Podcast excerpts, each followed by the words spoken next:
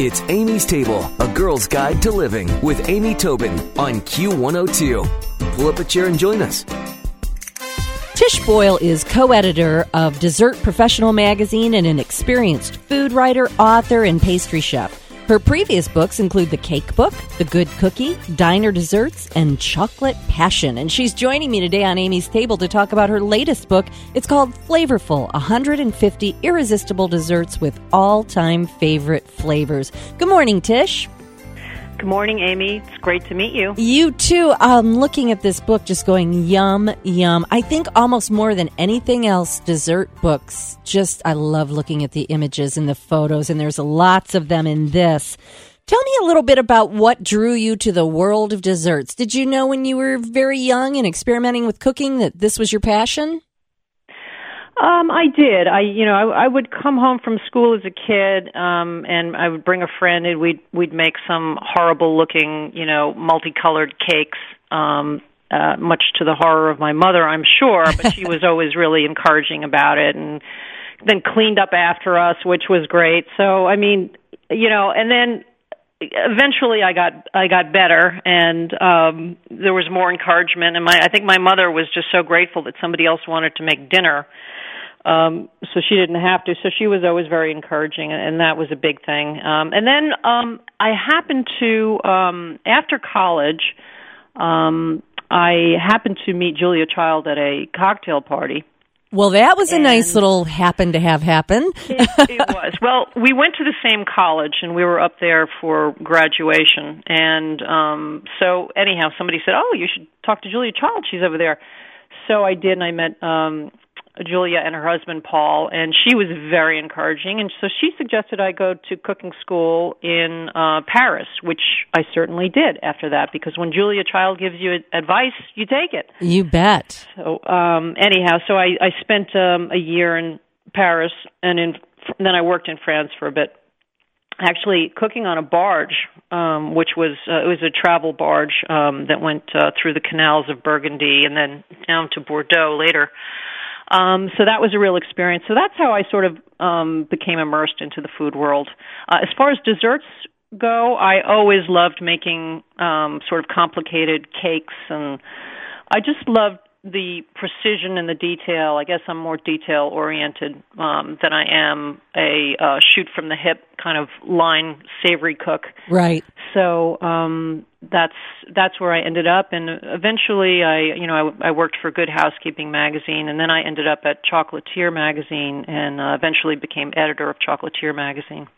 Well, wow, that is quite an impressive journey. And of course, the French do their desserts so beautifully. And a, a, local pastry chef friend of mine, I love, she says, you know, nobody celebrates with meatloaf. They always celebrate with dessert. and it's so true that nothing says special occasion, I think, more than a beautiful dessert. And in your book, it's called Flavorful 150 Irresistible Desserts with all time in all time favorite flavors.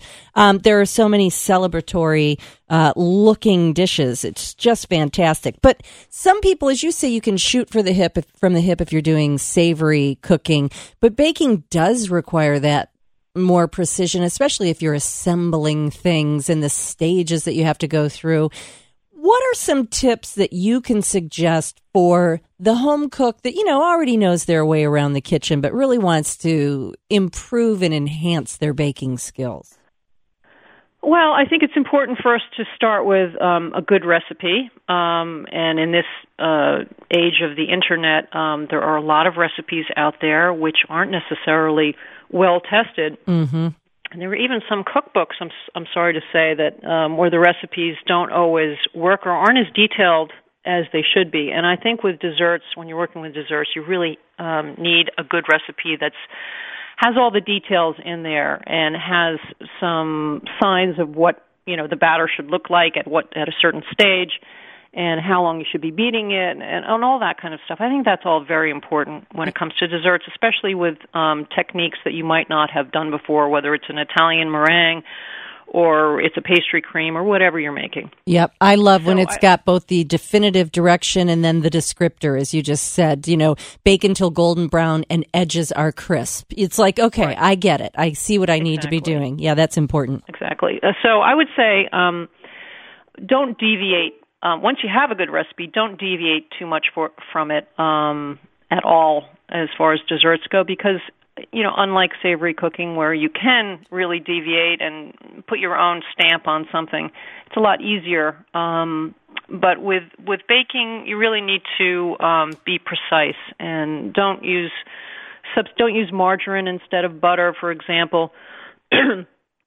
and um, follow the directions um, exactly mm-hmm. uh, especially if you haven't made something before. Um, so I'd, I'd say that's my, my top one. The other thing is, I think it's important to weigh uh, ingredients like flour instead of using cups. I know that you know in this country there's a long history of um, using volume cup measurements uh, for dry ingredients, and it's okay with sugar, but flour you get three people um, to measure a cup of flour, and you're going to come up with three completely different weights. So, flour in particular, I think it's very important to use the weight measurement, which is why I do include um, gram and ounce weights uh, in my all of my recipes. Yeah, I think that's really important as well. And it's funny, I I don't bake regularly. I love to bake, but I don't bake on a daily basis. But I have a scale, and I found I've used it for way more than just my baked good ingredients. I mean, I'll use it for a measurement of cheese or, you know, all kinds of. I love it. I think it's important. Do you have a particular brand you like, or maybe a, a an amount um, you feel yeah, we have well, to spend? Um, no, I would say you know get the best one that you know you you you can afford within reason. Um, I have an Edlund scale, E D L U N D, which I love and it's uh, digital and it goes from ounces to grams. And um, I mean, obviously, you don't need something that's going to weigh a large amount. Um, although I have to say, I do use my scale for um, uh, postal uh, oh. purposes to find out how many stamps to put on a package. But you know, I always clean it after, though. Um, but um, no, I think it's just. Um, you know anything there are a lot of um i think a lot more people are weighing their ingredients now. So just get one that goes from grams to ounces i would say. Yeah. And um is relatively accurate. Don't get the cheapest one because that's not going to be as accurate as one that's more expensive. You know i mean if you if you pay sixty dollars for one, I think you're going to get a decent one. There you go. That's that's probably a very good range. Well, of course, so that goes back to the precision that you talk about and how important it is to follow the recipe, a good recipe, measure carefully. You know, you mentioned though, don't deviate from the recipe, but where can you? You know, let's just say you've got a pound cake recipe. How mm-hmm. might one be able to change that pound cake into lots of different flavors and and tastes? Oh well, um, you know, I mean, there are different. I mean, pound cake is kind of you really can't deviate too much. You could turn it into a chocolate pound cake if you wanted to by substituting some cocoa powder for some of the flour.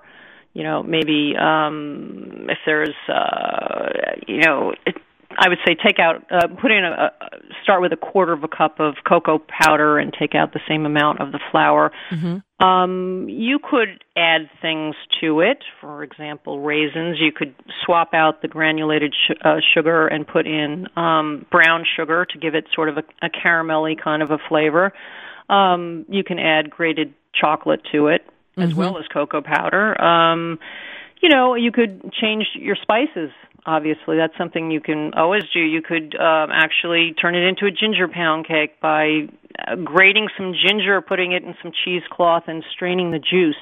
That's my favorite way to get ginger flavor mm. rather than just using that old ginger powder that's been in your cupboard for a year. Right. Um, use a little ginger juice and maybe even some grated ginger um, and some chopped crystallized ginger too, if you want. So the to. skeleton must remain the same, but you're taking some of the flavoring elements, such as, as you mentioned, cocoa powder or spices, or maybe lemon zest or things mm-hmm. like that, to change it. And I guess that's what I was trying to get us to illustrate: is you know, don't deviate with the. Don't say I'm going to add less flour or or you know a one less egg. Right go right, for right, a, a more subtler change, but you can get a big result. Well, what is your go to dessert from the book? What is the one that, you know, you were going to have company, just friends coming over, something casual? What, what do you go to every time?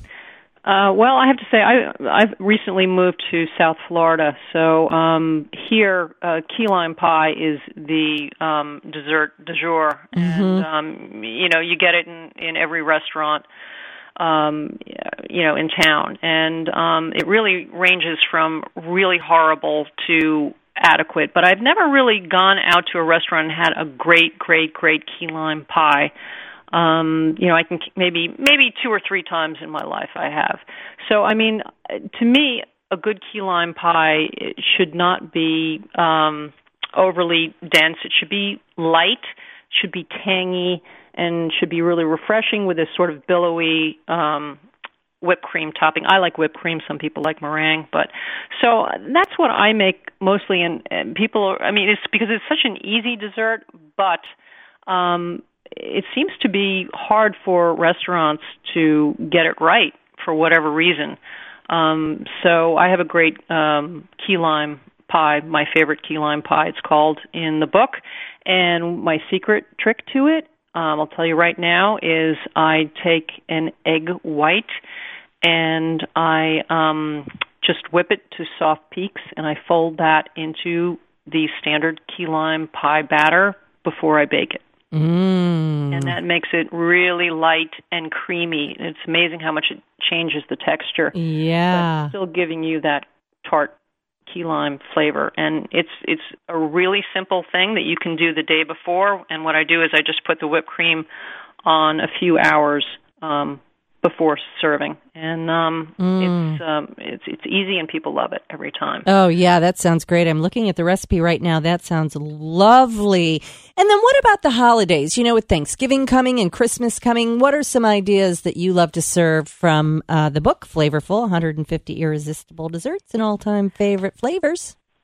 Well, uh, you know, one of my other tips um, uh, that I like to tell people is if you're having people over, I like to sort of get an idea of um, what they like as far as flavors go, and that's sort of one of the ideas behind the book. I mean, um, people are very um, drawn to particular flavors for whatever reason. Some people are just nuts about chocolate, as I am.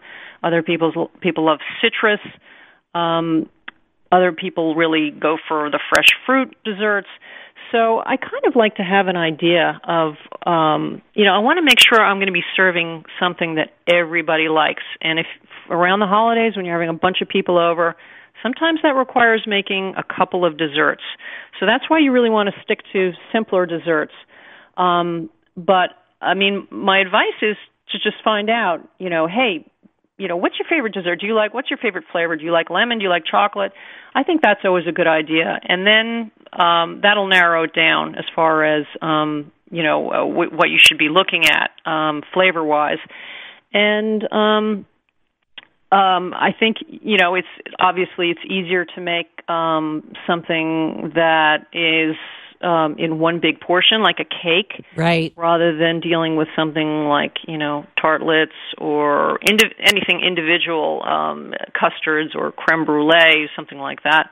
Um, so I would stick to something like you know a knock your socks off cake. Um, I've got um, some really um, wonderful cake recipes. The cake on the cover is a um, a berry cake. It's um, with a whipped white chocolate ganache um, which is really easy. It has, um, I mean, fresh berries. Yes, it's great to make them in the summer when the, you know, you can get great berries, but berries are, you know, available all year Yeah. round these days.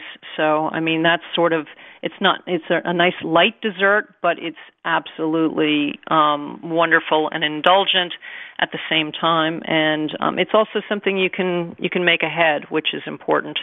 Um, I've got lots of a whole chapter on caramel. Um, Yes, and you were kind enough to share with us your recipe for chocolate sea salt caramels, and that would be a great holiday gift to share with people. Send us off this morning with a couple of tips of making the successful caramels. Oh well, um, caramels is one of those things where you really, really need to use um, a thermometer, a candy thermometer, um, or any kind of digital thermometer that you know reaches a high temperature. Um, so that's another one of those recipes where you really have to pay attention to the details. So um, Um, also, when you're making caramel, it's important that your pan is completely clean um, and that you're. I mean, as well as far as these as caramel versus caramels, the candy are two different things. When you're making a regular caramel, you really don't want to stir it uh, much at all because that's going to cause um, crystallization. But when you're making caramels, you really have to stir it because uh, otherwise it might scorch on the bottom. So I would say, you know, follow, uh, read the recipe through thoroughly first. Yes. Um, but really, there's not much to caramels. They're very easy to do. It just you just have to like stand at the stove for 10 minutes, um, stirring and watching it and looking for the correct temperature and then pour it into a pan and let it set. Be be patient with that. But um, as far as um, labor goes, there's really not a lot of labor with caramels, which which makes it nice. Another great uh, holiday thing is I have a chocolate almond toffee, which is absolutely fabulous, and I love to uh, make that around the holidays. Cut it in you know jagged pieces and put it in a nice um, cello bag with tied with a ribbon. Give that to friends as just a nice little homemade gift. Um, or or house gift when you're um, going to a party. Love those ideas. Well, this is great. I'm excited to post your recipe for chocolate sea salt. Excuse me, sea salt caramels. They're from the book Flavorful 150 Irresistible Desserts and All Time Favorite Flavors. And Tish Boyle, thanks so much for joining us today on Amy's Table. We'll look forward to talking to you when your next book comes out, too. Thanks, oh, Tish. Oh, thank you. Thank you so much, Amy. It was a pleasure. Stick around for another helping from Amy's Table on Q102.